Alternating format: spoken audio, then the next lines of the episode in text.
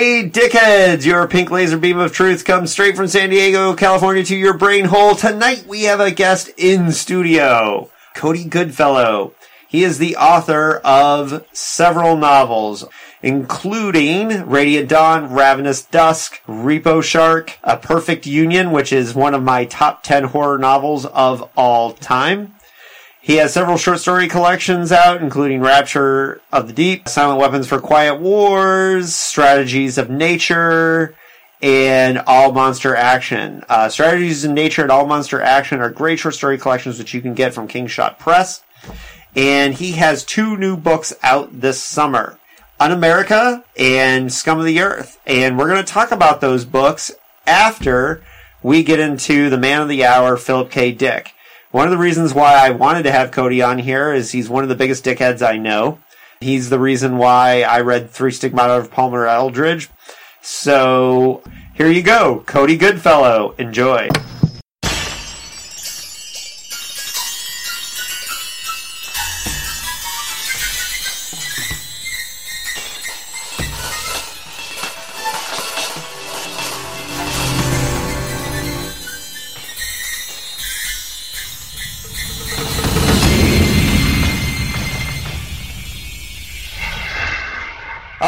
Right, dickheads, we have a special guest in studio. This pink laser beam of truth is entirely encased in San Diego.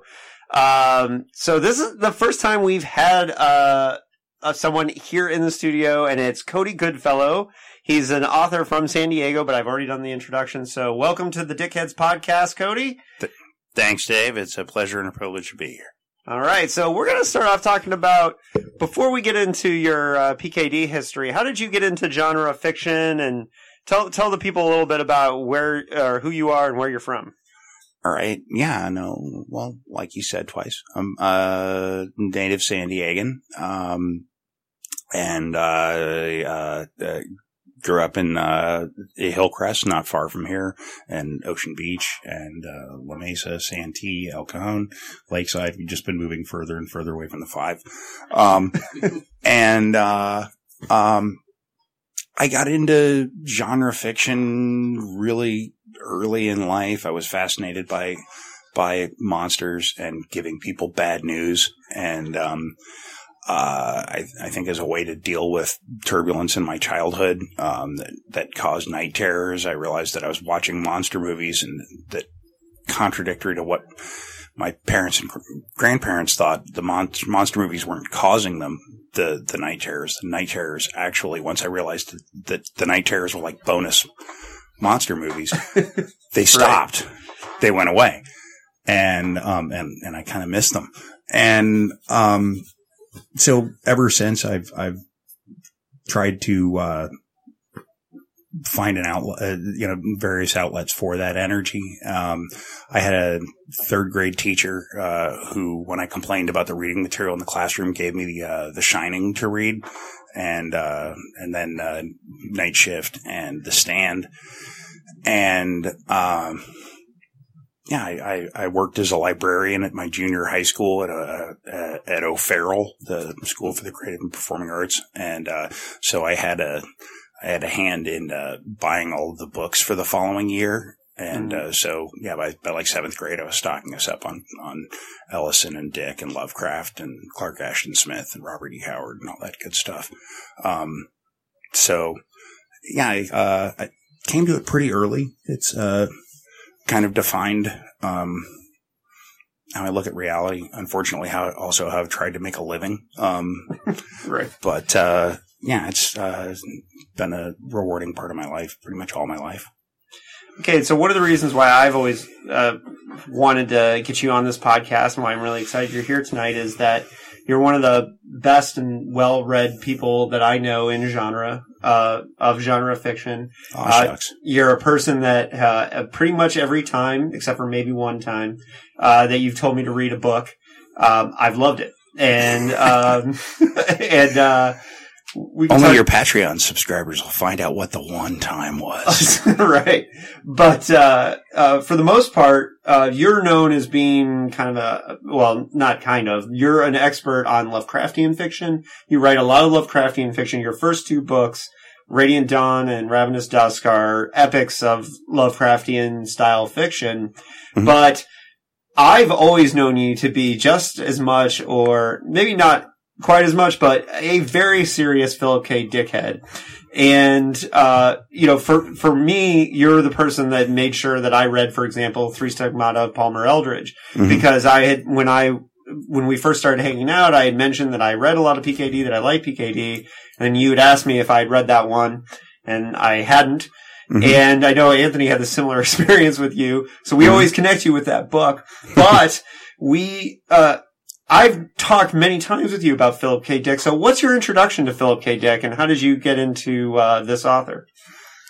into him around it, it was you know part of the the the magical year that kind of made me in in so many ways uh uh or, or the summer rather of 1982 Mhm. um that was a summer that i uh first found a book at a scholastic book fair a collection of lovecraft stories um and uh, the year that The Thing and uh, Road Warrior and of course Blade Runner came out, and we'd been dropped off at the theater, me and my cousins and their neighbors, to see E.T. and it was sold out. So we went and saw Blade Runner instead, without knowing. Pretty much the same thing. Sure, sure, sure. it was it was the Star Wars guy, uh, and and and that was that was my introduction to uh, uh, to Dick's work, and of course it's you know it's it, it's filtered through a lot of other things, um, and so you know reading the book um, just as a way of trying to get more of the movie uh, at at age eleven really blew my fucking mind. At, at, first, I, I was frustrated with it because it didn't cater to. It wasn't a sleek, you know, uh, noir, hard boiled noir thing, and uh, you know, Roy Batty uh, looked in my head, you know, more like a you know. Like Ned Beatty than than Rutger Hauer, uh, you know, in a luau shirt, and and and but but getting my head around a lot of the, the things like the you know the uh, the uh, sorry spoiler alert the the the the, the unit of Blade Runners who don't realize that they're all that they're all replicants and Mm. stuff like that that really added this layer of unreality that really made me consider for the first time um, that you know how how fiction is a guided dream and so um, you know, like like a lot of people, I have this very healthy distaste for the the conceit where somebody wakes up at the end of a story and oh, it was all a dream. You know, Hmm. you you want it to be reality, but that's because what you're reading is is you know is a subversion of reality. It's a counterfeit of one, and so when it admits that, it can be really frustrating. It's a Dick's ability to uh, or his, his penchant, his obsession for uh, playing with that plasticity of subjective reality um, was really amazing uh, really, really touching to me. I wasn't really ready for it at the time, Mhm. and so I didn't read anything else by him until uh, until I got to college. and acid, um, and uh, yeah, I I, uh, I I started experimenting with uh, with LSD and mushrooms and mescaline and and ecstasy and other other uh, uh, other psychedelics uh, around the same time that I picked up uh, uh, Dick's work again, and um, I tried to read everything pretty much in chronological sequence over over like uh, the next three years, and um, it was a really unique. Um, I mean, not to say problematic way to uh, experience and absorb his his stuff because I could feel this. Um, even in his weirdest stuff, could feel this real strong sense of connection that I, because my brain at the time, especially for some of his most, uh, psychedelic fried stuff. And, and he often insisted, you know, that, you know, after Ellison famously Right. ca- kept on, yeah, he wrote this story was while he was on acid. You know, it's, uh, a lot more likely he wrote it, you know, under, under incipient psychosis from, from taking, from taking amphetamines, you know, to, just to keep up um, which can be every bit as nightmarish, every bit as distorting, um, and unreal. And as somebody who, who spent, uh, I, I, I, I took the, did the entire English major in one year uh, at UCLA, uh, 18 units, uh, you know, five term papers in, in a week, uh, every quarter. Uh, and, and, and it took a lot of, a lot of speed of, of every kind I could get my hands on to get through that. Um, and I developed this really chameleonic ability to absorb the, the writing properties of whatever, whoever I was writing an essay about. So, you know, my essay, my Milton essays were really Miltonic and, you know, my Browning essays were very brown. Um, but, uh, I, but I, uh, I, uh, was reading Dick at the same time and could really, it, it really captured, uh, that sense of unreality that starts happening when you're when you're playing with those things, and all, and you know situations can generate that kind of a that kind of a crisis. Um, but you know when you're experimenting with uh, with drugs, of course you're doing it because you're you're thinking that you can control the set and setting and what's going to happen to you. Of course, that's that's that's an illusion, and and uh, it was it was it was wonderful uh, to have him as a sort of guide uh, to uh, uh, experiencing and dealing with ego death at a time when you're trying to trying to figure out and plan out your whole life. Mm-hmm. Um, so yeah, I got a lot of resonance out of uh, out of Dick's work, especially out of the. I mean, as you said, Three Stigmata of Palmer Eldritch is my is my absolute runaway favorite because it's just um, takes all of his all of his concepts out to this out to this insane surrealistic extreme um, and out to a vanishing point and um, but but also his his later more melancholic stuff when he was trying to really look for a for a higher uh, eschatological meaning yeah. you know, behind a lot of his things. You know what's really interesting is that I recently discovered through doing the research for Martian Time Slip that mm-hmm. um, he wrote Three Stigmata before Martian Time Slip, mm. which, um, or at least a draft of it. And we know that Days of Perky Pat was way older, which is the the root yeah. of, of Three Stigmata. Right. And, you know, what's interesting to me when you read it in chronological order as we're doing right now, because I had read certain PKD before, but, um, obviously like some of the big ones like Valis and Three Stigmata and Scanner Darkly and all that, but a lot of the early works were ones that I read for the first time when I was purposely going through and reading them in order right. for this podcast. Right. And when you look at how he developed as as um, as an artist, and you look through like the whole, you know, when he's kind of coming together, there's definitely, for example, like Man in the High Castle is the first one where, or Time Out of Joint, Man in the High Castle are really the first two where he you know, where you could tell he wasn't trying to be a pulpster. He wasn't mm-hmm. writing for that one. He always talks about in a lot of his letters that he wrote for the audience of one and Don Wollheim. Like Don Wollheim at Ace was who he was mm-hmm. trying to please. And I'm wondering, uh, between the, from the pulp stuff to the more serious of the PKD stuff, do you, do you find yourself gravitating to one or, or more, or, or which two forms of the kind of the PKD oeuvre are, are more are you more into, or is it a blending of both? Well, I liked I liked the psychedelic stuff at its height, right before it kind of crashed. Uh, you know the the the the the kind of broken brain uh, ones like Game Players of Titan and um, uh, um, Galactic Pot Healer, um, where he's he's playing with these these forms. Those are the ones that were the most most fascinating to me now as a as, as a writer, as a reader. Um, and I have I've only the only one couple that I've revisited lately are Counterclock World and um, and and Flow My Tears. Uh, uh, in the last few years, I mean, as I said, I read everything, including the non-genre stuff, um, in the uh, between between eighty nine and ninety three. Mm-hmm. Um, uh, I, I really liked, uh, that the latter stuff. Um, I, I, it's weird. I, I feel like the, uh, you know, his, his non-genre stuff like the girl in the bubble or the man whose teeth were all exactly alike. They're, they're fascinating as almost, you know, journal pieces as because they're, they're very thinly, uh, very thinly fictionalized autobiographical things and just really trying to get a lot of psychological baggage out of his own head, um, which I've come to relate to at a really tragic level. But, uh, um, I, uh, I want I, the ones I really want to revisit are like the uh, are are the earlier sci-fi ones and, and, and the short short ones. I burned through you know the the whole Citadel Twilight uh, uh, omnibus collection of the of, of his Mhm. fiction back then too, and and there are a few of them that that really uh, kind of punched a hole in me or left a hook, but but in the sense that you know a really telling fortune cookie could you know Mhm. you remember so little.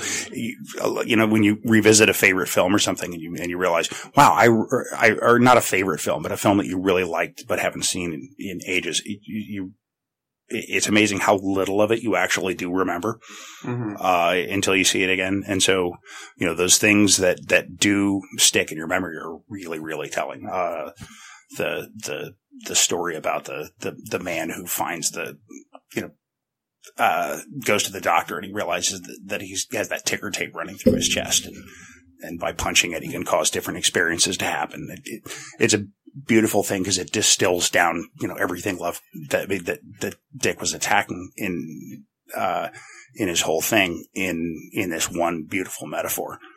Um, that The sorry. Citadel Twilight um, Volume Two was my gateway drug because after Mhm. Total Recall, Right. that was for me. Where and, and I still have that copy. We're still using it. It's all marked up for the podcast now. But um, how amazing was that? That that you know when you you, you go back and and read read that one, and I remember what the, the, Mhm. after Total Recall came out, and I couldn't find a uh, a, a, a, co- a collection with uh, we can remember it for you wholesale uh, out, and and and that it, it came out after the book, and so it had a big sticker on it, you know, yeah, you know, yeah, from the- for Total Recall. Yeah. and it's and it, how amazing that that that story it, it, it overruns the movie in like ten pages, right, you right. know. Yeah. Well, and you know, when we did our episode on Total Recall and, and, you know, a lot of that story and a lot of those early stories are just basically punchlines, but they're delivered so well that, um, you know, with a short period of time, PKD was able to do so much. And it's really cool to see how these little paranoid nuggets, Mhm. right? Yeah, um, turn into these uh, weird action movies with varying levels of success or not success. In the case of Imposter and Paycheck, but uh, we've already done episodes on those, so I don't want to Did, Dave, did you know, speaking of paranoid nuggets, uh, Patricia Allen, the actress who plays, uh, the, uh, woman that Arnold Schwarzenegger attempts to sneak, sneak through past Martian customs uh, disguised as, uh, was a, uh, theater and tech and drama teacher over at, uh, O'Farrell School of Creative and Performing Arts. Yep, yeah, Yeah. Larry knows he's worked with her too. So Oh, really? yeah, yeah. you, you, so- you knew Patricia Allen? I, I had her, I had her for theater tech in seventh grade. Well, I uh, no, I didn't work with her personally, but I had friends, Yeah. you know, that were that were, took classes just like you. Right. Yeah, yeah. No, she was great. She had like five five daughters, I think, all of whom were going into theater. So right. I'm amazed they're not all famous. Yeah. Anyway. we- I think we did talk about that San Diego connection in the episode. So, Yeah. um, yeah, the, the, uh, the funny thing about the, the early days too and the pulpy science fiction stuff is Right. that, you know, with varying degrees of success, we actually found ourselves, it was funny because everyone talks about Vulcan's Hammer as being his worst book. Right. Really? And we, we all kind of liked Vulcan's Hammer to a degree. Right. It was kind of a contrary opinion. And the one we hated was Cosmic Puppets. We all hated Cosmic Puppets. hmm And like, that's the one book that none of us liked. Right. But to a degree, there was still stuff that we could get out of it. And it's really interesting to see, even in the early days with books like The World Jones Made and The Man Who Japed, that Did you hate them in the context of the other Dick books or in the context of what was contemporaneous at the time? Because No, no. And listen, I'm the one that of of all of us, I'm the one that constantly tries to remind people that, to think of it for the time that it sure, was. sure. And with uh, And that stage in his development or what he was trying to do, because there's there's cool stuff almost happening in it. You can, it's one of those ones where it almost almost bubbles through. I mean, yeah, but they do drive through giant boobs at the end. They do yeah, drive through giant boobs at the end, which is just kind of weird. and right. Well, If it works for Cody, I- you know, well, that's great. the, the the thing is the thing is I think it's a uh it leads to really dry ultimately unsatisfying and unmemorable fiction if you always let your forebrain guide you to a logical path for what should happen in a story if you Mm-hmm. if if the author at, no level just lets their id take control of the story Well, you and open definitely things up. did on the last page. because that's that where that's those are the, the the that's what creates the moments that stick with you Yeah. Cause, because yeah, it probably blanked out, retroactively blanked out everything that happened before that. They drive through boobs. right. I mean, yeah, think of what what you're what's going to stick in your mind in that baby. Uh, the yeah. Well, it is good to hear another opinion because Right. we definitely. I know Evan Lampe, who's who's another scholar of PKD. He really Right. loves cosmic puppets, and you know, know, I like just- that one. I I would need to go back and revisit, but I don't remember getting like a bad taste from it. Uh, I mean, Solar Lottery. It is our is- most is- downloaded episode too. Yeah. yeah, Is the it- one we didn't like. Aw, everybody loves a hater. Well, but um, and we did, you know, I- you know, the thing about cosmic puppets is it was one that we had the the least amount of stuff that we found to enjoy um, out of it. I mean, even like Doctor Futurity, which you know we called Doctor White Savior, and um, you know because it or Doctor Future Guy, a lot of it, you know, and we had like there was a lot of problems we had with that book, but we really liked, for example, that Dick was exploring the effects of history over time in in that Mhm. book, and so I could I could overlook a lot of those things. But for me, with Cosmic Puppets, outside of the fact that it was like a Twilight Zone episode, it was like a big Twilight Zone episode. Yeah. I kind of like that aspect of it, and I did get talked down off the ledge on Cosmic Puppets because I think I kind of defended it more early in the episode, and then Yeah. kind of got talked down on it. But it is interesting to hear your opinion on that. But uh, I think I find I I am less excited. I mean, retroactively, the ones I was thinking I would like the most were probably the ones that that I don't want to say disappointed, but like Mhm. The first time I read Man in the High Castle, I was expecting this is going to be like like psychedelic Mission Impossible every day, and it you know it's about an antique dealer. What's this? What's this fortune cookie crap? It was, it was not, it, it, it didn't, I would need to go back and look at it. And it's funny, I, I haven't, I haven't watched much of the TV show, but the TV show seems to be that dumb college age, college age, uh, acid heads idea of what, uh, of what should have been in there. right. Um, I just finished season two, so it it, it is kind of like that. But um, but but but yeah, and like and like you know, I, I think "Flow My Tears," the policeman said is. is that's one where he suddenly the, the policeman is at the head of that authoritarian thing suddenly has to, you know, not be able to go a block through things. I didn't think I was going to like that one, but that one really, really stuck with me. Or, uh, um, uh, uh, a scanner darkly, which that was the one I was kind of dreading because that was right around when I was finishing college and going, okay, you're going to stop doing all these drugs.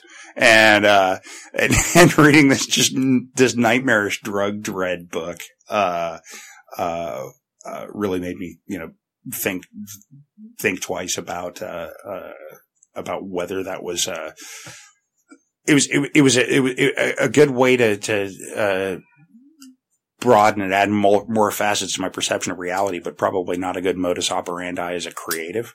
right. Um, well, but so yeah, a lot of the lessons aren't the things that you're, you're really thinking you're going to like, or you, you take them. I, I've taken some of the best lessons from the books that I, I probably thought I was going to enjoy the least. right. Well, and Man in the High Castle, we had the experience of well, Anthony was sitting in that chair you're sitting in. I was bored What? the whole time, and uh, I that was my third time reading Man in the High Castle, and it was my favorite time reading it because because I had the the because I had the well. You have that off function key? Cause that would be great. I was bored. I was bored. Yeah. so it's like he is still here. Um, but uh, All right. All right. the the yeah, I know. we love you, man. We love you, Anthony. But uh, the, when I read Man in the High Castle for the third time, because I was reading it in the context of the podcast, uh, you know, the whole, I don't think the level of how, because the book is about the questioning of, we've, we've always known that PKD wrote about what is reality, right? Yeah. yeah. But for him to do it in a historical context, to say, is history reality? And can you not trust any of it?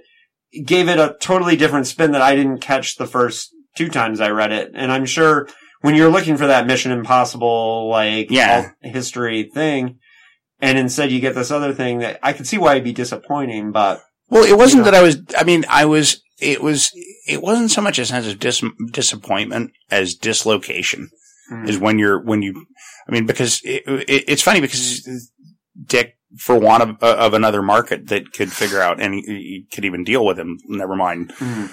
figure out how to market him. Uh, he was working in pulp and pulp offers surprise exactly as you want it. You know, it doesn't, uh, it it doesn't do well with giving you something that's really truly qualitatively unexpected, just quantitatively unexpected, you know.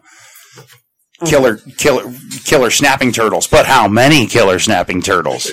um, and, and, and so, uh, it, it was, it was, it was weird how that would, how that would happen. I mean, I would, I would liken it most to, um, or liken it best to something else that was, uh, that kept me on my toes during the same period uh, was listening to the music of Coil because every time you'd get a Coil release, you'd know that they would go all in and go to these extremities of of uh, of, of mental uh, self abuse to, to to make this music, and it could be really amazing and fascinating, and it could be total ass, and you had no idea what was going to happen with the next with the next thing, and that's a.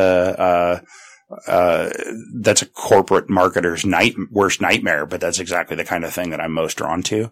And uh, yeah, he, he had a kind of a proclivity for doing that. That you, you're a lot of times looking at the cover of the book was a couple couple of well-meaning science fiction fans' best guess at what the hell was going on inside. You know, Cosmic Puppets was kind of one of those. Yeah. Well, hey, I've got a question I'm really excited to ask because, but I got to explain a little bit about uh, sitting across the table from each other. We could not be two very different people in one way. Um, we've been friends for 17 years, but we look at the world in very different ways. I'm straight edge. I don't do any drugs, drink, smoke, any of that. What? Yeah. And, uh, so I read PKD as a sober person, right? Mhm, mhm. And your experience reading in college is one that um, is really interesting to me because as a creator, we know PKD was doing probably more drugs than he was willing to admit after Harlan Ellison outed him on the international stage in the in Dangerous Visions, Mhm. uh, which was a pretty dick move for uh, um, asshole move, I should say, in this context Yeah. for Ellison. But um, how, like, tell me about that experience because I'm I'm coming at it as a sober person, so we we look at it as very different. But I'm now having the experience of doing this not only as an adult, but still as the sober person, like reading it through. Like, like how was that different? I I don't know. I mean, Well, I mean, there. I mean, there's probably. It, it's funny. What's funniest about it is how many authors we have in common that we both like, who are total heads, or at least were total heads. I mean, right? John Shirley. That was one of the things that I really loved about Shirley was that Shirley was able to write like hard boiled crime and pulp and stuff, but through this total fucking psychedelic punk surreal lens. And um, mesmerizing shit. Too. and, yeah, like, And there's um, and there's there's moments and metaphors that he uses that totally would make me go, yes, that right there. I've I've seen him too. you know, I've seen the Belladonna witch. I know what you're talking about, the man. angel with television eyes and the mirror face guy. Like I just finished that book. So Yeah, the machine Yeah. elves. I mean, there's there's there's things that you, the I mean, some of the without getting into the just yeah, no man, I had this one trip, winter midterms, you know, it really changed everything. I mean, to try to give a thumbnail description of what I think psychedelics did for me that I that you may have had an analog from reading Dick's fiction or other experiences in life, Mhm. watching Burning Man on TV. I don't know, but uh, uh, is is you know aside from I mean the obvious one is the nature of just the how deeply subjective reality is and how much of our brains processes uh, that we think we're aware of are just kind of running on autopilot and how how much we filter out of what's going on in order to perceive what we need to or what we want to or what we're, you know, what we're beating ourselves up with. But, uh, also, I mean, the, the, the mechanistic and kind of deterministic nature of so much of the brain and what is and what isn't. Um, you know, I became really fascinated with near death experiences and, and, uh, researching about the, the, this neuropsychiatrist who had figured out how to induce electrical seizures in the temporal lobe and cause people to say, to, you know, see heaven and hell and get abducted by UFOs while lying on his couch. And, um, that seemed almost like that guy had figured out how to pull the ticker tape out of people's chests and he was just right. punching holes in it willy nilly and, and, and, and getting things to happen. And, um, there were experiences that I had that really showed me or gave me a sense of how my perception of the world was different from other lives and other things and, and also the interconnectedness of everything at an energy level, at a biological level, at a chemical level, and all of those, all of those things. You, I, I've seen, had experiences where I saw those matrices and saw those things, and it really did. In, I mean, it didn't make me stop eating cheeseburgers, but, but I've seen how the ocean's interconnected and how pigs are really us and all, all of that stuff, you know. Um, in, in, uh, in a lot of, in a lot of really pleasant and ecstatic and wonderful ways, but also in really terrible ways. Um, one thing that uh, I learned, I think, from reading Dick and maybe talking to a couple of other people was how to weather really horrible trips where you're convinced that you're going to die or the universe is coming unstitched and everything's going to die or reality itself is going to grind to a halt.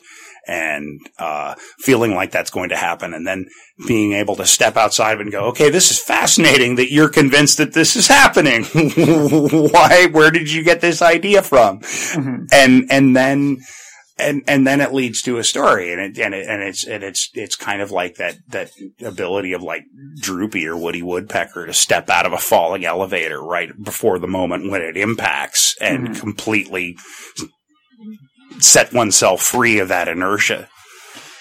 Um, now it's been a while since I read Three Stigmata, but um, recently having read Martian Time Slip, and I think this, I I know part of it's a very subtle thing in Martian Time Slip, but I believe it's more part of Three Stigmata is this. In Martian Time Slip, there's this idea that the colonists, that because they're living in such a harsh situation on Mars, that the drugs that they're doing is is is part of how they deal with this kind of like harsh reality. And I'm, I've always kind of wondered how, like, you know, Dick dealt with drugs publicly in the early novels versus mm-hmm. how he did when when he kind of came around in, in, in Scanner Darkly. I wonder if you have any thoughts about how Dick wrote about oh sure drugs. Well, like you look at like how um, uh, Can D works in in Three Stigmata of Palmer Eldritch, and again, I'm drawing off having read it a long time ago too. It's such a it's such a druggy notion to think of. It, it, it's totally the kind of thing that you'd think of the first time you really have a transformative trip is, is this could set everybody free. You don't need anything else. You're so, I mean, all of a sudden advertising doesn't work on you.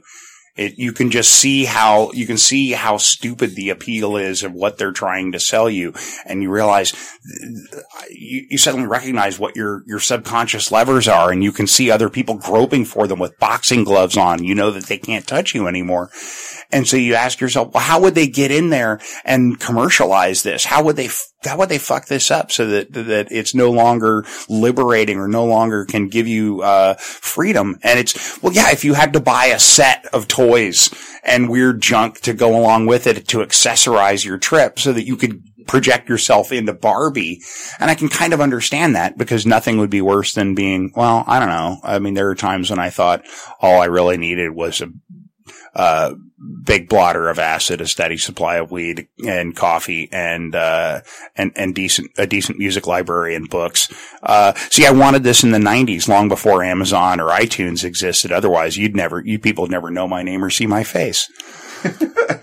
All right. So there's two distinct phases of, um, PKD. I think when he was in the kind of question reality phase, and then Right. there's the Gnostic religion Sure. like phase, and we haven't really talked much about that. How, The Valis phase. Yeah. Yeah. No, how, do re- you, how do you feel about that era of PKD?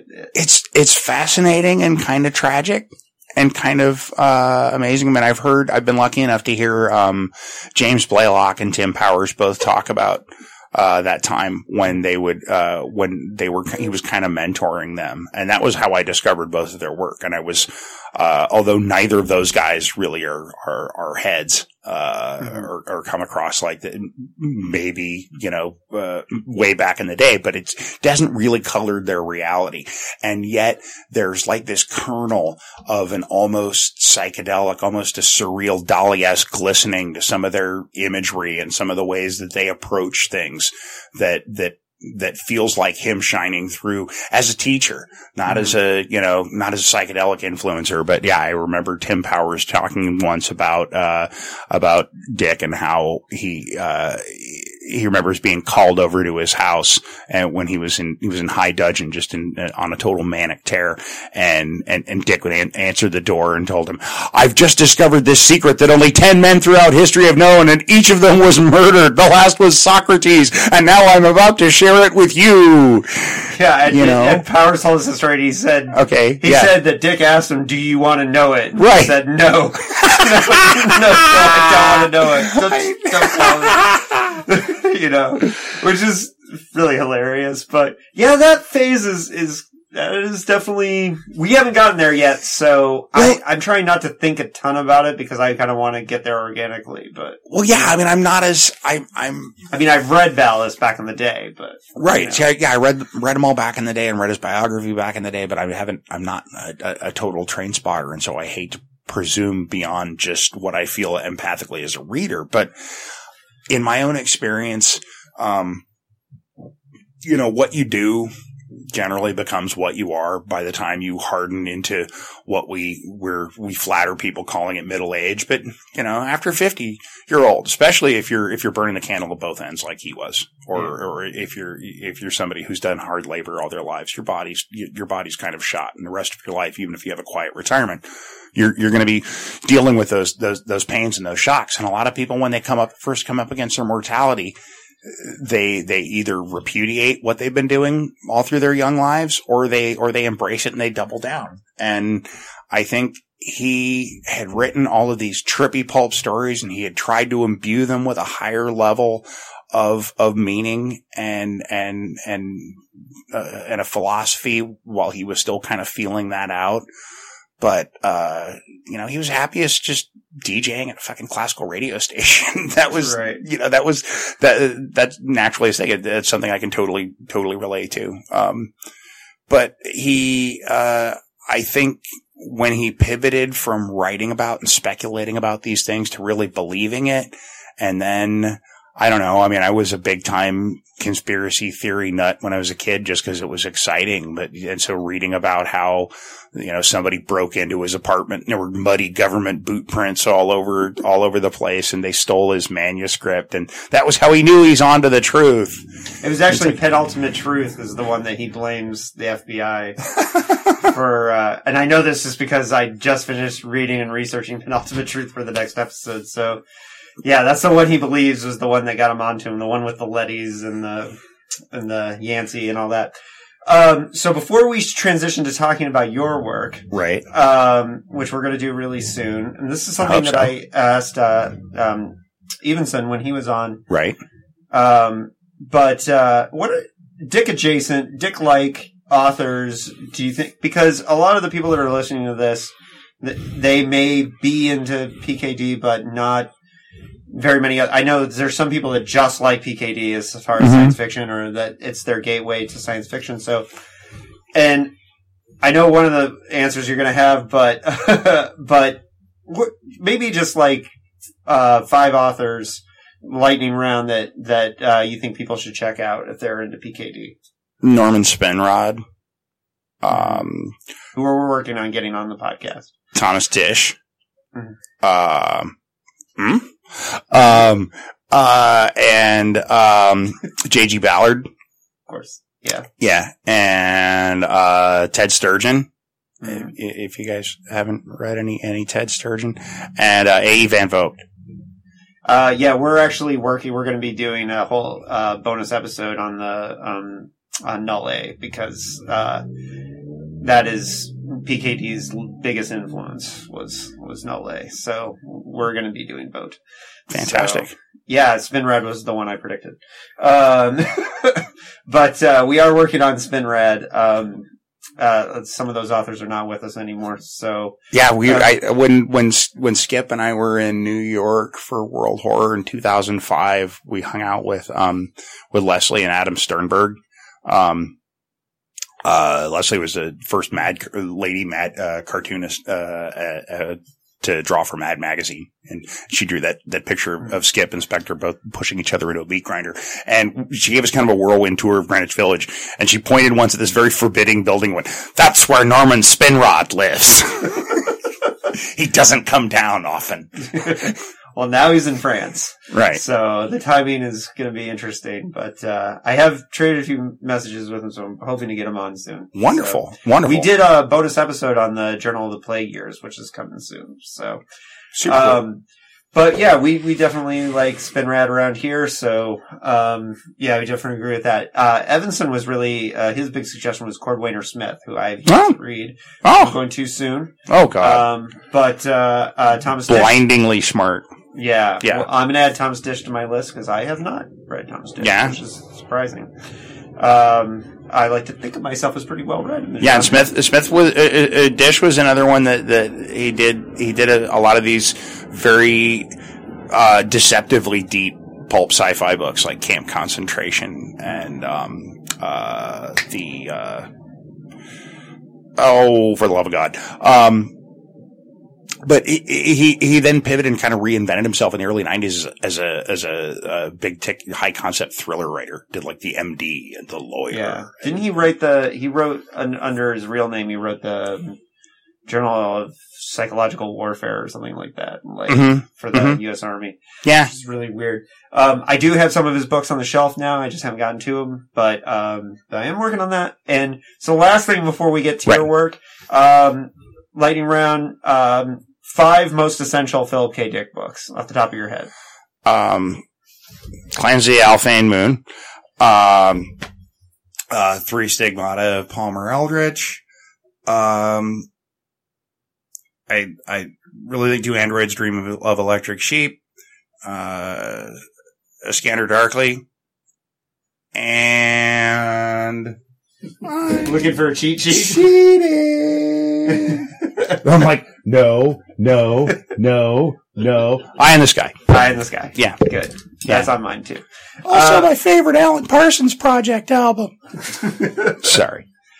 All right, so now on to Cody as an author. Um, so, uh, Cody, you've been um, writing fiction. Uh, your first published novel was ninety nine, or was it two thousand? It was released only in 2000. Okay, Yeah. and yeah. that is part of your Lovecraftian um, duology. It's uh, Radiant Dawn, Ravenous Dusk. Yeah. they're. Um, I still think they hold up uh, really Thanks. well. They're uh, favorites of mine, and they made me an instant fan.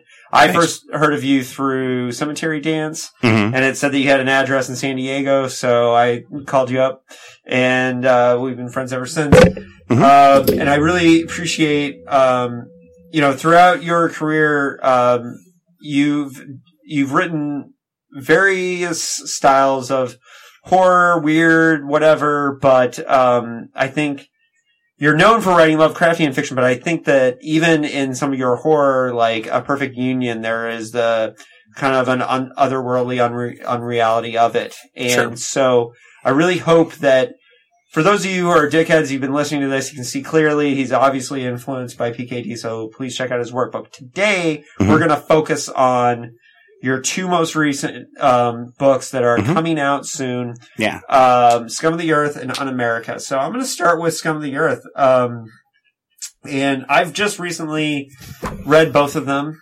and uh, it's not a shock to me, but I, I really loved both. But on page Thanks. 65 of uh, Scum of the Earth, I noticed that uh, you actually name drop Z and Can D Yeah. uh, right in there. Yeah. So um, that was pretty exciting to me. What um, influence did Philip K. Dick have on this book, and can you tell people what it's about? All right. Well, uh, Scum of the Earth is my kind of my take on the, if not a parody of, uh, kind of that golden age, uh, atomic age, uh, pulp science fiction. Um, but also the, um, the like, there was this wave of sleazy parodies of golden age science fiction that came out post Star Wars, like, uh, uh, Galaxina, Ice Pirates, and some of them were lighter PG fare. Some of them were promising to be like Cheech and Chong in outer space. Like Buckaroo Banzai too. Yeah, yeah, yes, yes. There were, yeah, from that, from that same era and that totally that, that same aesthetic. Um, and I wanted to, to do something kind of in that, in that vein if I was going to do like a, a, an Eraserhead book. And I mean, obviously this, this book was a lot, is a lot slimmer and more, uh, more focused than, uh, any of my previous things. It also, as it happened, I, I wrote it uh, using a totally different process. I was in a deep crisis. I was uh, in the process of moving from Portland back down to San Diego last summer, and I went on a writer's retreat uh, with uh, uh, Carlton and Rose out to the coast. And uh, so everything in my life uh, for like the third time in two years had been thrown completely uh, up into the air, and I didn't know where I was going to be living or what I was going to be doing or anything. And so I I just attacked the book uh in uh in a crisis and turning all of my anxiety about all of those things in into the story. And I've I mean that's been a part of my process uh all the time. I mean Repo Shark is what it is because of uh uh going to Hawaii year in and year out, the most beautiful place in the world and having a really shitty time.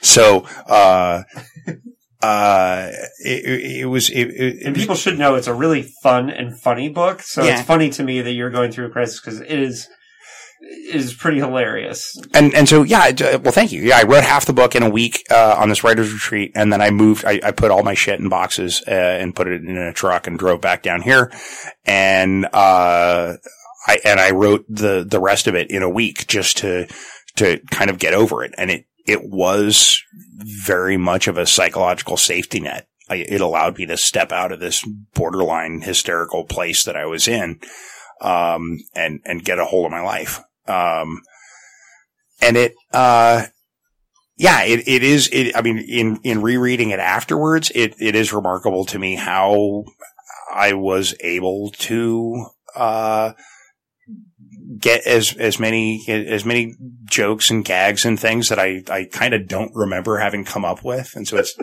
it, Right. it, it is, it is really a, a, a powerful and poignant personal testament to the ability of the brain to distract itself when it's falling apart. Now, this book, it's funny because we often, I could easily see this book being like Dosey Doe on an ace double with Mm-hmm. a Leigh Brackett book or, Mm-hmm. or whatever. Yeah. And I, I think that's obviously what you were going for. But at the same time, um, it, it doesn't mock that era as much as it just playfully has fun with, because for those, you and I are both people who like to read old sci-fi and out of Yeah. sci-fi. Yeah. And so, like, I really enjoyed reading something that felt like it was like farted out of the 60s, right? Mm-hmm. And, um, but here's the funny thing. So there's all kinds of really like, I mean, the whole story is basically about, um, the earth has been destroyed, but people are kind of like, I- I might be remembering this wrong, but basically using human brains like a drug, basically, or harvesting them, or am I remembering this Well, wrong? aliens have been using using humans for a variety of purposes uh, over the over the centuries, and and so um, there's a there's a a breakthrough in a, an accidental breakthrough in technology whereby this uh, one alien race discovers that if you freeze human brains, uh, you can you can get like a snapshot out of their uh, out of their brains, in this one very poignant uh, accidental snapshot from the brain of a, of a tourist who was uh, traveling between Earth and Mars. Uh, it ends up going viral uh, throughout the universe, and uh, the aliens become addicted to it because. But at the same time, are are very uh, condemnatory of uh, of human beings, and it was it was kind of riffing on that notion of how uh, you know, counterculture is generated by the oppressed class. Mm-hmm. And so, and, and, and so, uh, just messing with the economy of scale of making all of humanity into not just an oppressed class, but really by the standards of the rest of the, the rest of the civilized universe, you know, uh, a, a food crop and potentially a dangerous one. Because if our brains are, have this potential for distracting entertainment because of this, uh, uh, I, what I speculate, it, it, you know how this was one thing that I did genuinely dislike about a lot of uh, a lot of science fiction is how uh, so often in a lot of authors' books we go to the stars and we meet aliens and we discover that we're the coolest. That uh, you know, and, and, and aliens fall all over themselves and and say, you know, we're going to follow you, even though, though you're you're a naive, warlike, genocidal, racist, misogynist, uh, uh, god bothering species. Uh, you're the you're the measure, you're the yardstick that we've been looking for, and and that kind of thing. And or, or they or they always compliment us, uh, using aliens as, as another to uh, to compliment us on our on, on our, our ineffably amazing traits. And so the the ineffably amazing trait that makes uh, the human the human brains at least uh, such a desirable uh, commodity is our ability to lie to ourselves. Uh, whether it's because we have a, a, a, bicameral, you know, two hemisphere brain or, or just because we're, our, our, ability to model things. We're able to model scenarios and then backwards patch those over what actually happened. And, and, and that makes our brains not just a, a, a generator of some really fantastic street drugs, but also, uh, if somebody could use, could create a, uh, use the brain as like the, the lens in a holographic generator, you could, you could create these infinite bubble realities where, where aliens could go rampaging through, through your, through your memories and imagination. And, um, and, see and, what I'm talking about, dickheads? Yeah.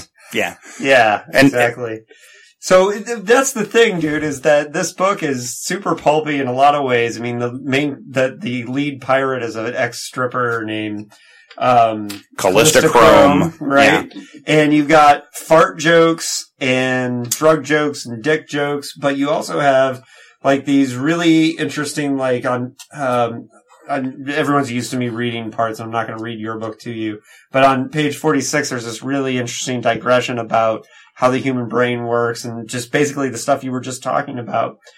You know, and what I love is the balance because there's this really intelligent commentary on, on, um, on how the brain works and, and who we are as a species and fart jokes. Yeah. So, so, which is like, to me, that's pure distilled Cody Goodfellow because as somebody who's read all your work, um, you know, that's one of the things that I've come to appreciate is that, um, you can have, you definitely will balance that. And dickheads should really enjoy that because one of the things that gets overlooked often, and we talked about this with Evenson, is how hilarious Philip yeah. K. Dick is. Yeah. And how funny his books are, yeah. and people forget that. Jim Jam, the news clown. Yeah. fucking stone gas, man. Yeah. Well, the man who japed is a fucking comedy. yeah. Like almost from beginning to end. The World Jones made is very fucking funny. Fans, um, fans have Eye a, in the Sky is fucking hilarious. Yeah. Fans, yeah. fans have a tendency to overlook sense of humor when they put a guy up on a pedestal. Right. So. And so one of the things, so getting back to Scum of the Earth, like, mm-hmm. uh, I laughed throughout this book. So, right um, but I, I, it's not lost on me that, um, that there are levels that are working in this book that are going to go over some people's heads when they read it.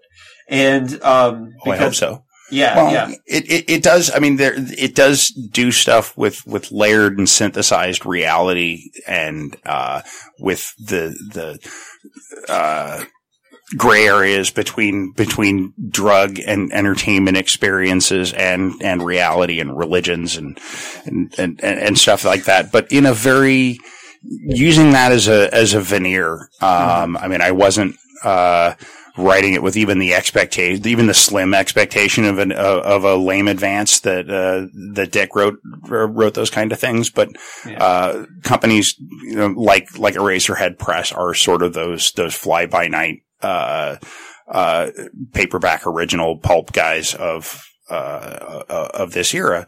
Mhm. And so I wanted to write something that, that, that repaid that, but also, also took it forward. Uh, when I try to, when I try to pay back my influences, um, one thing I really try to do is, is rather than just go back and do something that could be mistaken for being from that era or do something that just name tra- checks that era, I try to do something that, that conveys my excitement for it. Um, when I wrote Radiant Dawn and Ravenous Dusk, I wasn't going to write something that, that did that used Lovecraft's style or structure, um, or his lack of interest in human beings, especially women and people of color. But uh, no, and I'm uh, but- sure there are many people who read Yeah. Ravenous Dusk and Radiant Dawn and were like, "What's so Lovecraftian about it?" Um, but the people who know, right, who are really g- smart about its work, they see it. yeah, it's not the stylistic stuff; it's the it's the concepts, but, but finding finding new ways to do new weird tales. Which weird Yeah. tales were a synthesis of the of of horror and science fiction and fantasy tropes, and playing those against each other, so that something you would get something that felt both familiar and utterly alien at the same time. And I was trying to reconvey that, and I did that with with with Scum of the Earth. I would I would like I'm, I'm intent on doing more science fiction stuff on a larger scale uh, in the immediate future. Um, so this was kind of a a, a, fun palate cleanser. Um, Yeah, how long did you gestate this idea? Because um, not very long, not at, long all. at all. Not So you just went to the retreat and were like, Yeah. what am I going to do?" yeah.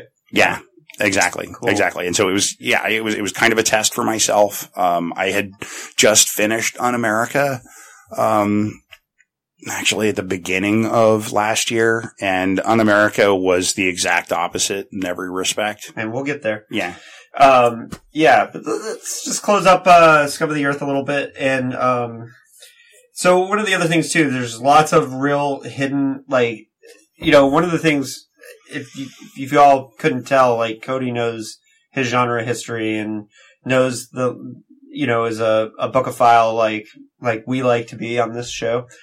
And uh, so there's references in here, and, and there's times where you break the fourth wall and you talk Sure. right to the science fiction reader sure. and there's like a, a, a line that's um God, I know I I just don't know if I can find it, but where it's basically like you uh, make the point that um, this is an alien uh, that someone would imagine if they'd read too much Asimov and not enough. Um, I'm not sure. what- Ellison. Uh, not enough Ellison. right. Yeah, yeah. Yeah, and uh, this was this was a great part of the book for me. Really made me laugh. Um, you're you're definitely tongue in cheek with a lot of these parts of the book, but what I think it does is um, it really rewards the reader who knows the genre, and I appreciate that. Out of Thanks. Yeah, I, I, I wanted to experiment with judiciously doing that because I've become, um, as I've gotten more experienced, I've become more and more, uh, concerned with, uh, and determined to find ways to have, have prose do things that film and games and music can't. And Mhm. that, that, uh, I mean, we're we're aware that that uh, that we're reading. You know, you know when you when you hear a story, maybe somebody's reading it to you, and it's supposed to sound like they're like they're they're reading a writing a journal, and and yet they're describing writing in their journal in such a way that no, this is, it's like a radio play yeah, you know, you know, and and and it and it kind of loses that loses that reality. Um, when you write a story, I mean, if you're doing it in third person, I mean, what the hell is that? What yeah. what what is it? How does that exist? How am I supposed to take that as gospel? Take anything in that in in that as gospel? And and so when the author uh, or or the narrator uh, cannily tips a wink to the reader and and says, "I understand why you're here. I am Mhm. I, I I I know you understand why I'm here." Uh, and and and what we both hope to get out of this. I, it, it, I mean, of course, that which is understood need not be explained, but but in in in moments like that, um, You've kind of always done that, even in more subtle ways. I think. Sure. Like I remember moments. I am Perfect- definitely getting less subtle as I get older. Yeah. yeah. Perfect Union. I know there's definitely moments where Mhm. Um, and and by the way, just on an aside, um, I, is Perfect Union in print right now? is No, no, no, it's no, no. not. Nope, Oh, nope. Well, that's too bad. It's Yeah. one of my top ten uh, horror novels of all time. People. Yeah, maybe So- at some point in the future, but but due to a, a lot of recent, very seismic events in in my career that should bode well ultimately in the long run. Uh, yeah, my my backlist is kind of in limbo right now, but Yeah. but but but for a good reason, not not like you know a dispute reason or anything like that. right. Yeah. Well, uh, yeah, and for those, I, I just always, um, a lot of the ways I find out about Cody books when they're on their way is you'll just randomly mention them to me in conversation when we're Mhm. at conventions or whatever. And uh, Perfect Union was originally pitched to me as I'm working on a haunted house novel where bees turn you into communists, hmm and and it, that's a lot of you know. And for so for years I was like, "Holy shit! Write this book." Yeah. Here's my perfect segue. Yeah. Uh, for many years, there was you there was talk of a novel that uh, took place on the U.S. Mexico border that was about an underground city, hmm and this book was called "Unamerica. And Mhm. for I don't know, 15 years, every time I saw you, basically, I'd be like, "Hey, what's going on with Unamerica?" Yeah. And now I finally have it here in my hands and I've read it. and um, so here's the thing for 15 years, Yeah. I thought about this idea and I every time I, I said, Cody, I want this book. And after 15 years, you delivered it and it met all my expectations. Um, now I gave five stars to Scum of the Earth. hmm I b- believe in the five star review of it. hmm I really liked it. I loved Unamerica.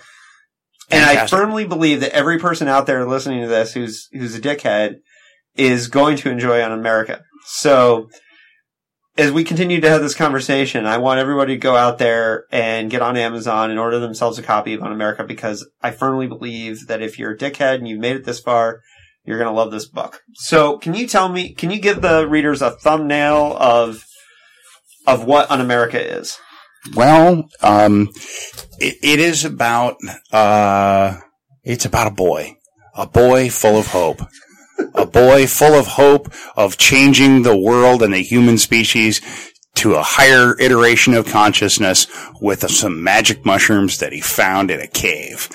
and, um, and, and, but really it's about, it's about how, um, how change actually happens because right now, you know, we're, we're uh, obviously in, in an era where there's all kinds of, uh, terminal changes, uh, that we, and, and things that we don't know how to, how to grasp, don't know how to change, don't, don't even know how to, can't even agree on how to come to grips with. And, uh, it, you know, you, you, everybody, even the president of the United States succumbs to this mythology that there are, uh, these knowledgeable, wiser, gray eminences somewhere that figure out th- that understand these things, you know, that, uh, and, and that, and that are going to manage it. You know, somebody somewhere will figure out how to stop that meteor, you know, Mhm. uh, and, um, I'm fa- I've always been fascinated by the the question of the the auteur, the person, the, you know, the the autochthonous hero who rises up with a bold idea and changes everything, versus that notion that that society and, and our species kind of create uh, various iterations of these uh, uh, of these heroes, and we use them up like Kleenex whenever we need them, and and that that's uh, in order to transform ourselves, and that uh, that that gravitational pull between between what uh, society might need and what people think is the, what individuals think is the answer uh, to uh, to change everything. Um, it was kind of the mainspring behind it, and it was that that was kind of the skeleton on which I hung just thousands and thousands of tiny, really horrible ideas for how to uh, that would probably you know uh, make a billion dollars if if not for you know law and common decency and things. And and, and it was it, it's speculating about you know because we're we're we're arguing about whether or not to, to to build a wall right now because there are some people fleeing from uh, from political and uh, violence and economic uh, and and environmental disasters at home, and uh, even you know everybody but everybody who's not on an oil company payroll is is saying that uh, you know there are going to be catastrophic uh, changes and huge uh, migrations of human beings such as the modern world has never seen before. And, uh, everybody who's pragmatic, you know, read hopes to make a dollar in that brave new world is, is looking at these scenarios. And you have to ask yourself, how do they, you know, how can they conceive of, of, of, uh, of what the market's going to look like? And, um, I think the seed was first placed in my head once when I read an uh, article in TV Guide. I think it was right after the, the day after it had come out. So probably like 84, 85, 86. Um, and in it, they talked about how, um, right around the same time that we aired the day after, the Soviet Union had this mini series called America with a K.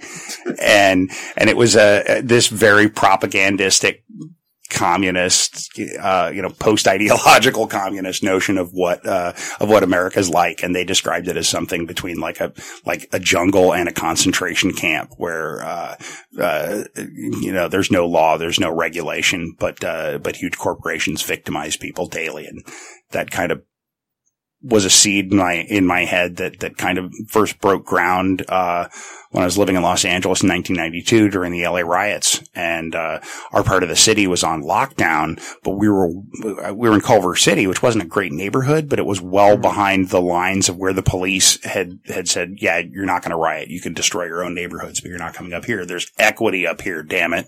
And uh, we would cruise around on, on my scooter, uh, with a video camera, you know, looking for trouble. And, uh, what we saw everywhere were all these, all these people that probably lived under the streets or in sweatshops here and there, uh, all around the city and that, uh, probably don't have driver's licenses or uh, or secu- social security cards or green cards or their name on paper maybe anywhere so far as you know. And they're all wearing Joe Camel and and Marlboro gear. It was at the time when the cigarette companies were doing these promotions and they were giving away every kind of every kind of clothing. And they were they were dancing in the streets for a while because the the city had kind of had kind of disappeared as a uh, as an entity uh, as as a political entity uh, as an economic entity and uh, all of the regular people were hiding in their houses and and they weren't violent or dangerous or anything but what was fascinating to me was this notion this was America for them this is what they came here for they have no idea about how our judicial or legal or political process works, and they don't fucking care. All they know is that they have slightly better chance of, of barely making a living and not getting killed than where they were at home. And and then and then the cigarette companies give you free clothes. Holy shit! This is heaven. And and so playing with that idea of of how you know the powers that be are going to dope out how we keep the lights on at the market uh, even as you know people are are are starting to to draw a line between themselves and their neighbors for food, um, is, is is something that was fascinating to me, and also I try was trying to kind of riff on a lot of the cyberpunk stuff that I grew up with. Um, you know, uh, Gibson and, and Sterling and Shiner and Marc Laidlaw and John Shirley and, and, and so many of those, uh, genius writers and and use and and more than I ever did with with Lovecraft stuff in any of my Lovecraftian fiction. I, I really did kind of try to experiment with the, the eyeball kicks and some of the you know almost Dadaistic juxtapositions of things uh, that uh, that I know the uh, those guys, at least the most honest of them, uh, admit they they kind of riffed from the Beats and and, and William S. Burroughs and stuff. And um, I, to hear uh, uh, John Shirley started reading it and he immediately said, "Yeah, th- this has a very strong marinated in Burroughs vibe," which Ooh, that really did you, my heart good. You got um, John Shirley to read fiction. Yeah, yeah, Wow. yeah. Yeah. He probably won't admit this. He'll he'll deny it right now, but I haven't listened to his album either. well, um, this book uh, was conceived during the George W. Bush era, and and I Well, I first attempted to write it. I mean, I, I, I, I mean, it was there was an idea for a place, and I didn't know what was going to happen in it. um, in in starting in the 80s and the 90s, and I first attempted to start writing it in 2004, and uh, I had uh, written a you know the first 10,000 words and a treatment. And I took it to uh, World Horror and I tried pitching it to some, uh, some agents and managers and they didn't get it at all. I got some really discouraging notes and I got the feeling that this wasn't a book that I was ready to do yet. And I thought, you know, right or wrong, what they were saying about it, uh, what I took from it was that, yeah, this, I, I'm not ready to do this concept with nearly the authority that I need because it should be able to run those people over so that at the very least they'd say, please, sir, no more. Um, but, but, uh, so I, I, I put that aside and I worked and I did, uh, um, uh, Perfect Union, and then I, I did a, a couple of books with Skipp, um, and and so it was something that I wasn't ready to do when I finally um, did tackle it. I was in uh, you know all kinds of weird dire straits and in a very strange place mentally and physically. You know, Portland, um, and uh, I uh, I sat down and I, I, I looked at what I what I'd written. You know.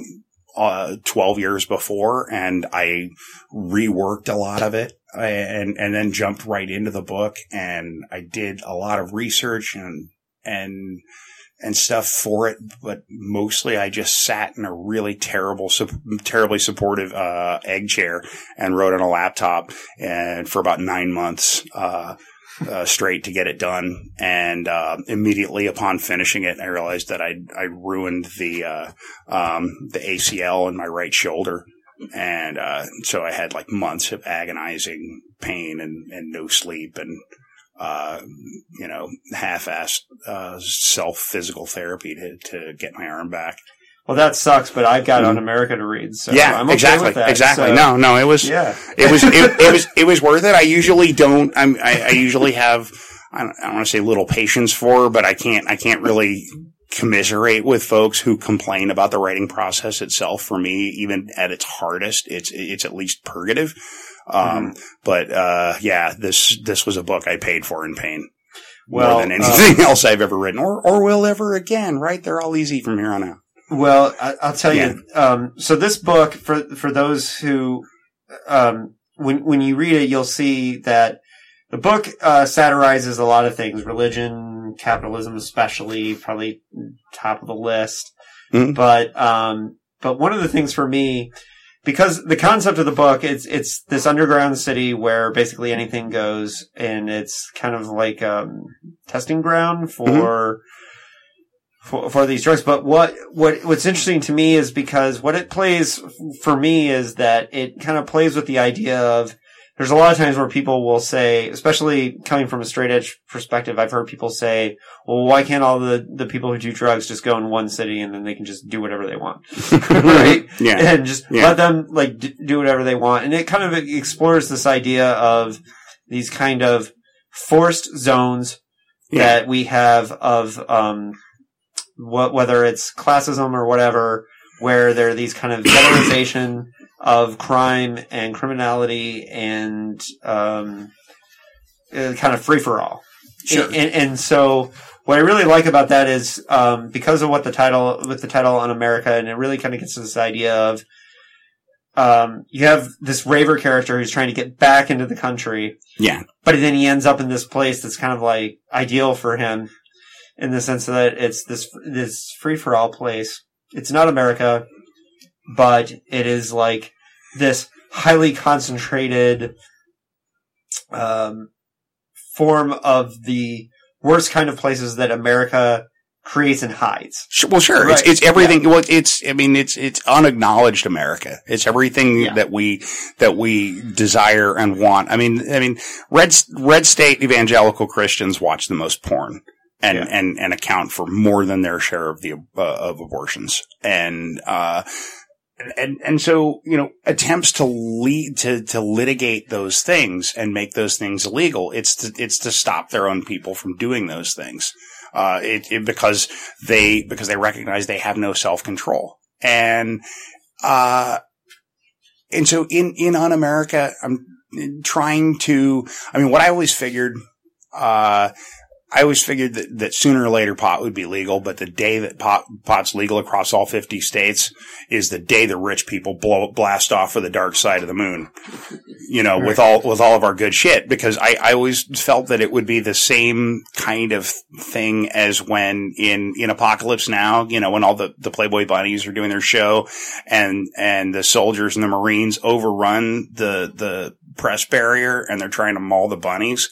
And, uh, Bill Graham, the promoter, has like all these packets of like Panama Red and bags of Coke and bennies and whatever, and he's throwing them out of his pockets. And the soldiers all start grabbing and fighting over those, and he's able to get the bunnies onto the helicopter and get the hell out of there. That's kind of what I always thought legalization would be like, and it's it, it feels like, and I'm, I'm, it's sad to be right about this, that human nature seems to be as as we're facing these these terminal questions of of, of environment and and population and allocation of resources and stuff like that. And it's not just a question of paying a living wage. It's when people are going hungry, you know, what the hell are you going to do? Are you just going to have start having robots serve the food and put robot machine guns at the doors to the to the McDonald's, or you know, are you going to keep paying these people even though you've got a you spent a whole lot of money to replace them with robots? How do we deal with these questions and when I read um, more recent works by a lot of my a lot of science fiction writers that were kind of hailed as prophets back in the day, um, each of them, and I think all science fiction, almost all science fiction writers do this, or they or they tend into fantasy, or they go insane and start talking to an alien being that's that's beaming them all their story ideas. Uh, but you you you you start. Um, uh, you, the future catches up with you, Mhm. basically, and you reach a moment of future shock where, holy crap, the future that I talked about, I, whether it's, whether it's here and I'm right or I could never have predicted this, uh, and I, and, and it blows me away. I mean, did you go to that Kim Stanley Robinson thing? No, it's tonight. Oh, it's tonight. God damn it. Why didn't we go to that and then get drunk and then do this? Or I get drunk and do this. anyway, uh, it, it, it amazing. I love his three California books. But those the, really the, the, the, the second one, the one with the, with the automated cars and everything, Hmm. isn't it fascinating how there's automated cars, but there's no internet?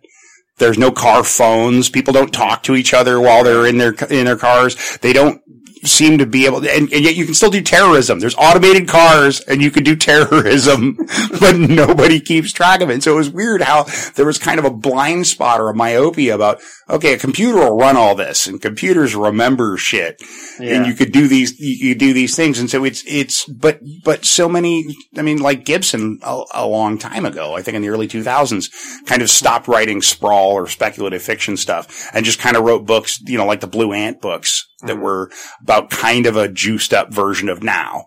But Yeah. basically had recognized, yeah, the future is now. And it's, and, and, and I, I, I wanted to write a cyberpunk book, but I, I, I felt disingenuous trying to write a, uh, predict about what the future is going to be like in 2070 because it's going to be road warrior best Well, case scenario. This- Jesus. this is a little bit of a tangent Yeah. off of your stuff, but um, I had this discussion with Shirley when he was talking about updating Transmaniacon, and I really told him that I didn't think that he should. Like, you know, That thing's such a product of its era. Yeah, I don't know if I if I I wouldn't trust myself to write something that far back. right. Well- Certainly not not him, not the author of his own work. Anyway, Well, but yeah, yeah, no, I'm kind of with you. Yeah, and one of the reasons why is because I think that it. I think That's one where even the hiccups and the weird things, it's like a bug smashing the projector. It's still rad. It's still an artifact and part of the thing. It's part yeah, of the exactly. And I think that the artifact of it is is is something that's that's really really important. I wouldn't change a, a thing of Transmaniacon. Right. Um, and for those of you out there, we're talking about Transmaniacon by John Shirley. You should read it. It's fucking amazing if you can track it down. Um, but you know, some of these people, that- like one of the things that I love about reading like a book like The Penultimate Truth is that that it's it's showing me a vision of the future conceived of at this time in the past. Yes. It makes it so unique and such a weird thing. Yeah. And And, that in itself is fascinating. How we conceive of the universe and how our models of the universe are and how they change and how they're promulgated is as fascinating as knowing how the universe actually works. And so with Unamerica, you have a book that you conceived 15 years ago. How, how has this concept mm-hmm. changed since you first conceived of it? Or has it not changed much? Have you tried to keep it pure to the way you were thinking of it? it it I didn't really have to fight it. I I think I figured out what the what the narrative was going to be, and it was more. And this was why I was dreading it. I, I was was realizing. Okay, I know what the broader arcs of the whole thing are going to be, but what are these individual episodes? What are these things? What are they eating? Where do they go? What do they watch? Uh, all of those things were really the, the, the parts that hampered me. And, um, trying to uh, because because those are, are are kinds of things you need to be relentlessly re- researching and, and interrogating the world for, and you know, and looking at all kinds of all kinds of strange new stuff, and going if these trends continue, and then and um. And that was the, the that was that that kind of pure invention was what I, I was kind of shying away from, or the the weight of it. Um, and uh, there were some stories that came together that or, or that refused to come together that I had to find. Um, Right. For instance, uh, Jaime's backstory. Um, I didn't I didn't actually uh, invent most of that. This his story about how he came to America. There was there's a, a friend of a friend up in Portland um, who uh, immigrated uh, to this country from Cuba um, by way of, of Camp X-ray in Panama Mhm. um, and had a really harrowing, nightmarish PTSD inducing, uh, uh, ordeal getting to this country. Uh, it took like 18 months from the time that they pulled him off for raft to when they actually said, okay, and gave him his green card and let him in. Mhm. Um, and, And uh, that you wouldn't have had. no, and I, yeah, I, I, I, I, felt like I probably could have come up with something like that, but it would have been kind of disingenuous actually hearing it from the guy and talking to him and showing it to him and go, okay, I'm totally stealing your story. yeah, right. Um, and, and I know, uh, people are all over the spectrum about that, that, that ethical or aesthetic question is, you know, if you're taking somebody else's story, but we're all taking somebody else's story. If you're, if you're writing horror, almost, at some level is guaranteed that something, that this actually, some, this or something similar happened to somebody else. Somebody would read this and go, you should be ashamed of yourself. My Uncle Morty was just trying to push that goat through that fence and and this th- this is how he's immortalized. This is how he's remembered. You know, and and and so you always have to balance that exploitation of of pain and fear, and and and possibly taking somebody else's story with uh, empathy. And Mm. uh, and broadening people's wisdom and understanding of what it's like to be other human beings, and uh and and so sharing their and preserving their story. Well, the best, one of the best pieces of writing advice I ever got was John Shirley told me at the beginning of my federally mandated vacation, um, your, your, uh, your assignment is to listen, you know, Yeah, and, you know, you're, you have an experience that, or you have a chance to get these experiences that not- Right. not, everyone can get. right. So you, you gotta listen. Yeah. And, and, um, so, i- i- you know, it's funny because, um, okay, so Unamerica, is this a horror novel? Is this a science fiction novel? Is this a dystopia? Yes. Yes. Yeah, okay. That's what I expected to hear. But, Yeah. because I consider it all those things. And, and, Mhm. and I think that it works on all those levels. And, and, um, and one of the reasons why, like, I just, God damn it, I was gonna get you in here to talk about Unamerica is because I believe that, you know, the PKD is all over it. Um, I definitely, as a fan of, uh, uh, knowing, like, especially, um, you know, like, there's this, you know, we were talking about how you, you talk right to the to the reader a lot of times. There's a really great part, uh, page 206 for those of you if you eventually get the book, uh, where you basically um, tell the reader that they're a bad machine, Mhm. right? Mhm. and um, uh, I think some of these parts were the parts. Well, he's talking to you as if you're about to test his new drug. Right. Is is is what it, it and it doesn't it doesn't it doesn't have it all in quotes, but it totally yeah it does. I mean, it, it would be the the equivalent of of yeah he is, he is looking at you. Your POV is is looking at him across the table with this pill in front of you and a glass of water and some and and and some uh, little river band playing in the background, Well, and the reason why it made me think, of, the reason why which I, you shouldn't do. why I dog-eared that page, besides the fact that I thought it was one of the most beautifully written parts of the book, Oh, thank you. um, is that um, I think that that's a subtext, or that's I think PKD is like basically telling us that, that all the time, Mm-hmm. right? You're a bad machine Mm-hmm. all the time. Yeah. And, and so like when I read that, I, it just, you know, really stuck out to me as, um, and I don't know if I wrote about this in my review, uh, my blog review of, of Unamerica, but maybe I didn't write about the bad machine part, but I, it was a part of the book that really spoke to me. And I don't think it's a spoiler. I think it's, it's, it's a part that I, I want to highlight to people that when they read it to look out for because I just, I just thought it was a really powerful part. And, and for every part that's as powerfully written, There's a turd. well, no, there's still, it's still Cody Goodfellow. So there's still a part Yeah. where a guy's really pissed off because he doesn't have maple syrup to eat his human flesh. Yeah. And, and, and so like, there's still, it's still funny.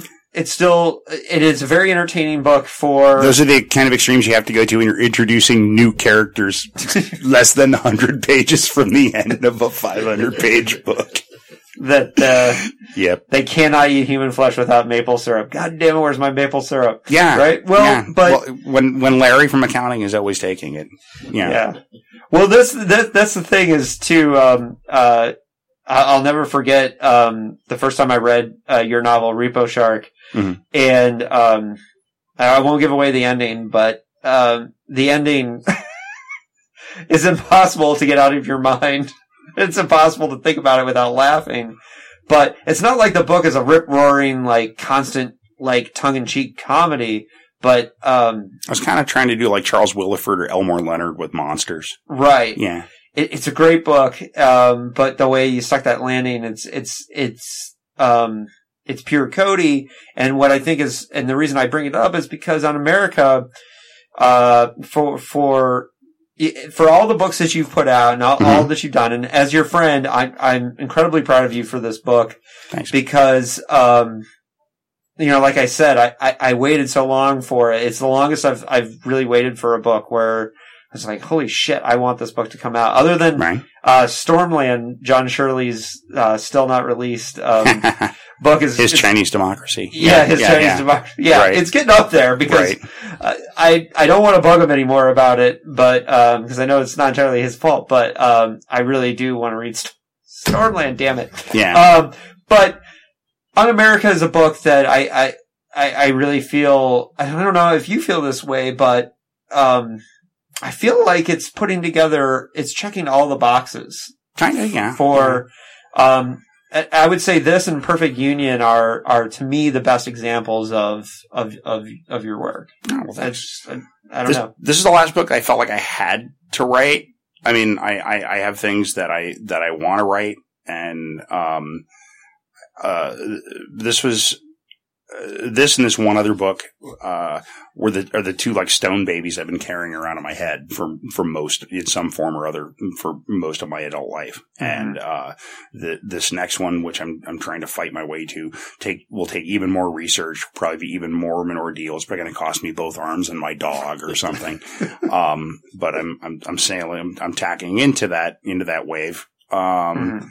Uh, and, and then if I come out the other side of it and I survive, I would love nothing more than, than just to be completely swamped and, and ask, my, ask myself, okay, brain, what do you want to do today? And, and for the first time in, good God, since the first time I broke my brain with acid or, or, or, or wrote a short story that I could sell, uh, say, I have no idea whatsoever. Right. what Well- do you want to do? Yeah. That would be- well, Yeah. and this is an important lesson for the writers that are out there listening, and I'm sure there's plenty of them. Uh, one of the one of the conversations we had about Unamerica many years ago um, was was an important conversation for me Hmm. because we had a whole. At the time, I was outlining a, a novel, a horror novel about the Vietnam War, Mm. um, and I was convinced that was the next book I was going to write. Mm-hmm. And using Unamerica as an example, you basically talked me out of writing that book because you basically told me the reasons why you thought you were not ready to write Unamerica. Yeah. And even though, well, I think you may have come out and told me you're not ready, you're not ready to write this, this next book, but more you were saying it through the vid, through the lens of your book. Mm-hmm. And, uh, I'm still not ready to write that book. Um, I, I look at the outline every once in a while and I think about it. Yeah. Um, someday I will write it. right. Um, and but it is definitely inspiring to me to see uh, Unamerica come out because um, I wasn't trying to badger you all those times that I No, asked no, about no, no, no, no, Yeah. no, and it was wonderful because it would, it was, it was almost never on the front burner, but it was always something that was coming up in my mind or something I, that I, I would see something in the news or, or, or see something ghastly by the side of the road and Mhm. it would, and it would, and it would turn over in my mind that, that, that's, yeah, this is Unamerica. And, uh, and so it was, it, it was good to be, to be jogged about that. It, it probably did help bring it closer to conclusion. Well, but So- I but I also think that it's an important piece of advice for writers that Mm-hmm. don't have to try and force yourself to write the book Mm-hmm. that is in your head just if you're not ready for it. It's It's- better Yeah. it's better to wait and do it at the right time. Right. And um one of the reasons why And you'll know. yeah. you'll know when when suddenly it stops being mysterious because I uh, the uh, I, I I attack the first part of this book and it's pretty much as is in uh, in the final text, but beyond that point, I had no idea where to go. I just kept writing "Here there be tigers in my own blood" all over the page, and uh, uh. I, there was a piece of, uh, of, of advice or an observation that I, I remember, uh, reading from James Ellroy, where he talked about how he spent years um, uh, kind of putting his life back together after being a juvenile delinquent and housebreaker and uh, uh, and, and uh, was caddying at uh, the Bel Air Country Club. And and he and and just reading every hard boiled crime uh, book and watching every noir film that he could to, in, to work out his vocabulary and create that world in his mind. And he knew the kind of books that he wanted to write but he knew he wasn't ready. Mhm. um, and what he had to remind himself of constantly was that this is just writing. It's just words. You don't have to, it's not like, it's not like you can picture a horse and then think, okay, yeah, if I just picture that horse someday, I can chisel that horse out of Carrara marble, you know? it'll never, it'll never fucking happen, Pally. But, but if, if, but if, if it's words, you know, when you're, when you're writing a thing, and, and this is embellishing a lot on what he said, but if you're writing a thing, you're, you're, you're describing the thing with words. And the, the thing itself doesn't actually exist. It's not in here. Clans of the Alphane Moon is, is, is my uh, synthesis of, re- of reading the book, your synthesis of reading a book and our memories and they'll touch each other and maybe influence each other. But each of us carries that, that reality. And so it, it, the thing itself is a thing that only exists in the mind or as a movie or underoos or action figures or whatever. But, but, uh, if you, if you can conceive of the thing, then you can describe it. And what I've told people that are, that are frustrated that, uh, that aren't ready to do a thing. Okay. Dial it down, you know, and I'm far from the first person to say this. I, uh, you know, dial it down to, to what you can describe. Um, I think Samuel Delany said this, uh, said- recounted telling a, a student this once that, uh, they, they wrote a bunch of arty, arty farty shit that didn't touch on the story. And he was like, okay, what's this story about? And, and, and the student tells him, told him what the story was about. And he goes, okay, so what should I write? And she goes, write down what you just told me because you figured out a way to convey it. And that's what you're doing in writing. Don't get wrapped up in, in the language or something and let yourself get psyched out that it needs to be something really confusing. Uh, maybe you can, you can edit it and embellish it later, but, but just get it down onto the page in some way. It's, it, Mhm. it's, it's, it's, it's vital that you exorcise it at some level. And even if it's just, okay, today I wrote a sentence and tomorrow I'll write another sentence and pardon me, the day after that I'll look at them and see if they, and see if there's, if they're fighting or if one of them killed the other one and won, you know, um, but, uh, it, it, it's, it's not, uh, there is some ineffable factor X that will that that will always keep you you from from uh, will keep every, it keeps everybody from becoming a potential Stephen King. But you everybody can get better by do just by sitting by sitting and doing it and committing to it. And if you can have the idea for the story, sooner or later you will have the the ability and the and and the technique and the skill set if you care about it. If you lie awake, all you have to do is lie awake at night and ruin all your relationships, uh, and you'll and you'll and you'll you'll have your dream.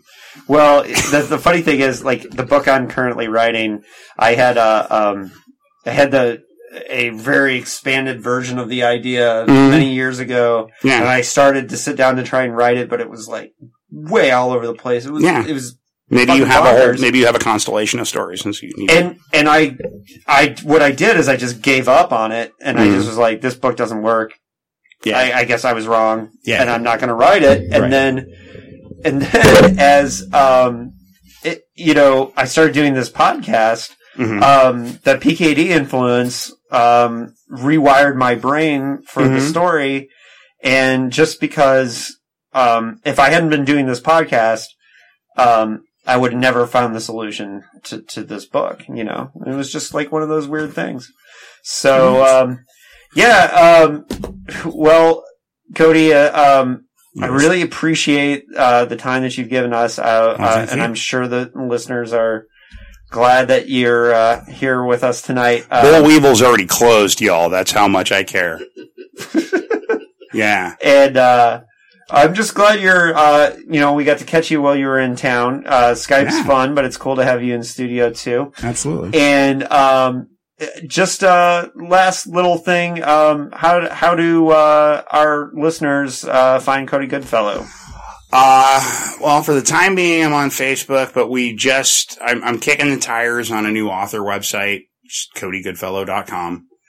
And, uh, that should be up and running by like, by like next week. It's, it's, it's simple. It's optimized for phones. It'll tell you what I'm doing, um, where I'm going to be appearing, uh, and, uh, links to, to interviews and podcasts, It is this fine program, uh, where you can, uh, hear me holler the loud, funny words. Yeah. Um, uh, this podcast probably wouldn't exist without Cody, actually, because uh, Cody is the reason that uh, Anthony and I uh, met each other.